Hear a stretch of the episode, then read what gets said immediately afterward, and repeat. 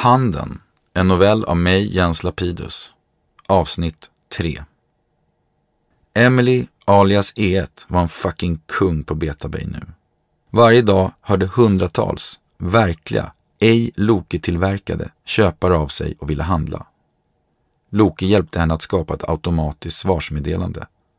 Tack för din förfrågan. Jag har tyvärr allt för många beställningar att hantera just nu. Vänligen återkomma om tre veckor. Med vänliga hälsningar E1. PS. Glöm inte ta del av The Hands senaste nyhetsbrev. Artighet och att du är service-minded är allt på Darknet, tyckte Loke och garvade. Men jag har en ännu bättre idé.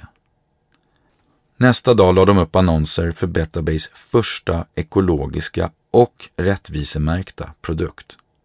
We pay back var budskapet och E1 redogjorde för hur gräset odlades utan besprutning och att 20 procent av alla intäkter gick tillbaka till ett pakistanskt skolprojekt. På morgonen hade E1 fått över 3000 meddelanden från folk som ville köpa Chitral Organic kurs. Hon hade varit här i mer än sex veckor nu. Hon höll på att gå sönder, men E1 var redo att ta nästa steg.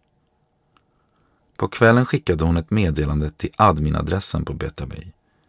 Sannolikheten var enligt Loke stor att det var The Hand själv som låg bakom den.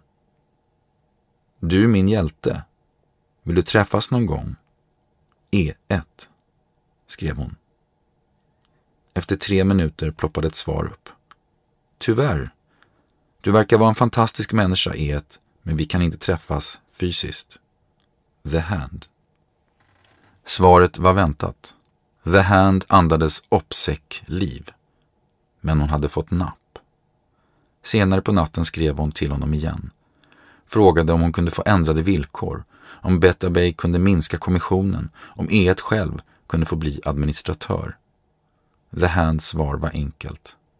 Kanske adminstatus, men inga ändrade villkor. Vi är alla jämlikar här.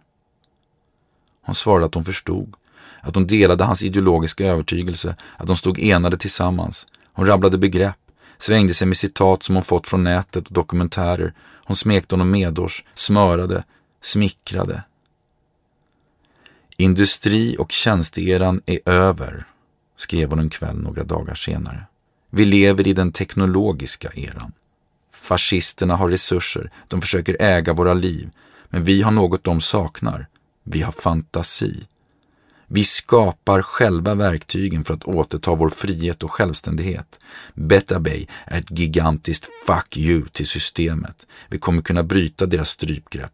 De använder alltid samma narrativ. Att de är riddarna i skinande rustningar som ska skydda oss mot hoten. Att de är de som ska jaga undan mörkret med sina rena så kallade demokratiska vithetsideal. Det är ett falskt narrativ för det råder korruption i de där slotten. Den verkliga makten tillhör oss. Vi är mörkret. The darkness. Hon hade rippat det mer eller mindre rakt av från en dokumentär som hette Deep Web. Men chattsidan blinkade tom. De hade haft kontakt flera gånger per dag de senaste veckorna, men nu var det tyst. Hon undrade vad det han tagit vägen, om hon gått för långt, pressat på för hårt. Om han kände på sig att hon inte var en äkta kryptonarkist, cypherpunkare, libertarian. Hon la sig på sängen. Det gick en timme. Det gnisslade från farstun igen. Ändå gick hon inte upp och tittade.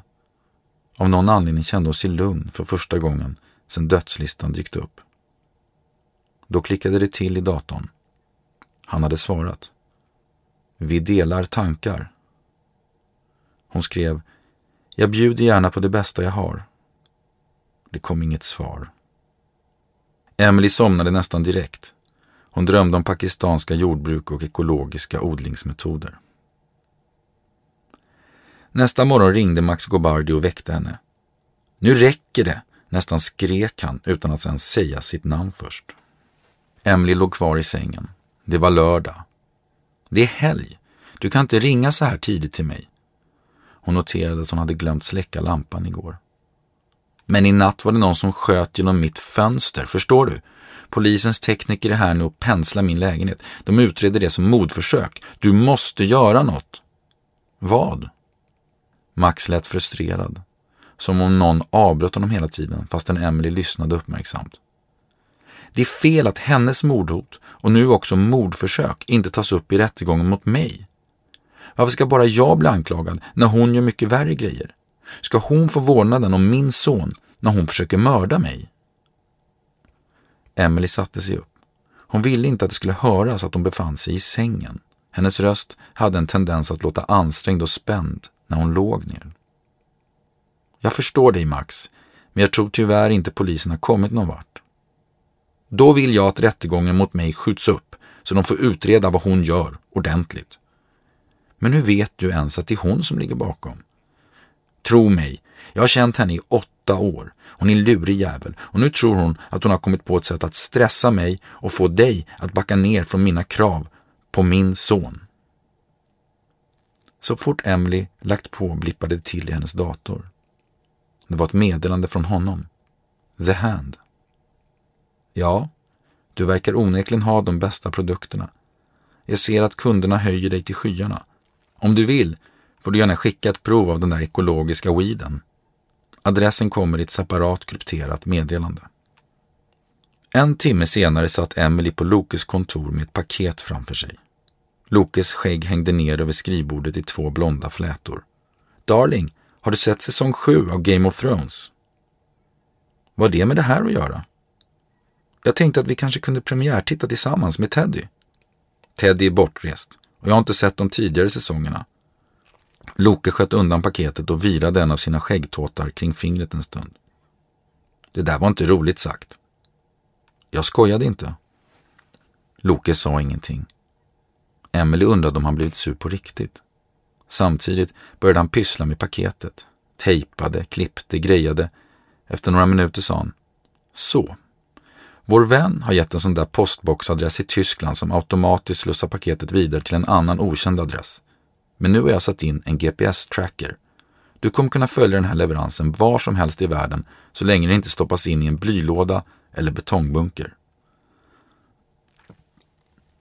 Hon vägde paketet i handen.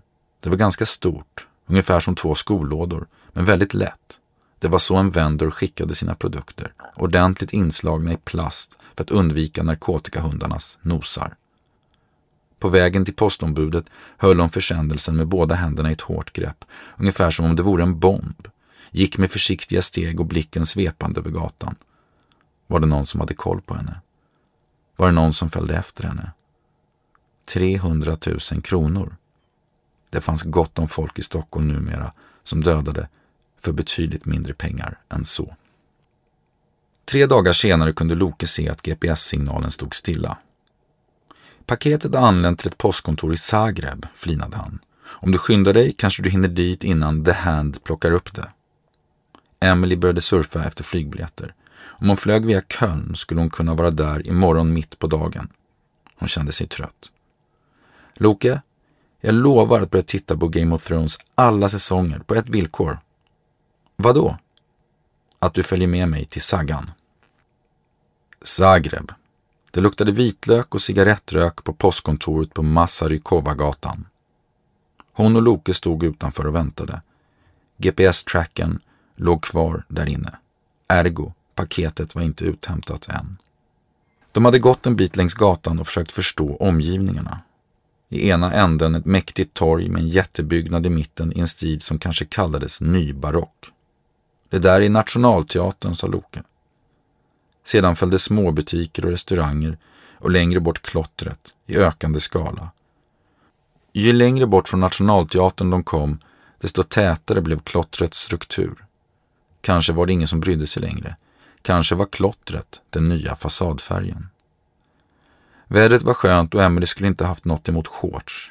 Men alla kvinnor här bar långbyxor eller kjol och hon ville smälta in. Se där, sa Loke. Nu rör den på sig. Hon tittade upp. Vid disken stod en ung man i trasiga jeans och fotbollströja. Han höll Emelies paket under armen. De följde efter mannen längs Masarykova-gatan. Han hade ljus lugg och ett hoppigt sätt att gå, som om han försökte se längre ut i varje steg än han egentligen var. Loke höll sin telefon framför sig och tummade på den då och då imiterade rörelserna man gör när man skriver ett sms. Egentligen kollade han på en karta över Zagreb med en blå punkt hundra meter bort. Tracken låg fortfarande i paketet som mannen nu stoppade ner i en behållare bak på en vespa. Emily undrade om det var The Hand i egen hörd person eller en gångare de skuggade. Hon hade läst på vad en OPSEC-livsstil innebar. Operations Security, ett sätt att leva som skilde din Darknet-persona från din verkliga identitet. Det handlade om att inte lämna några spår på nätet som gick att koppla. Alltid surfa från offentliga nätverk. Aldrig registrera e-mailadresser som du också använder privat.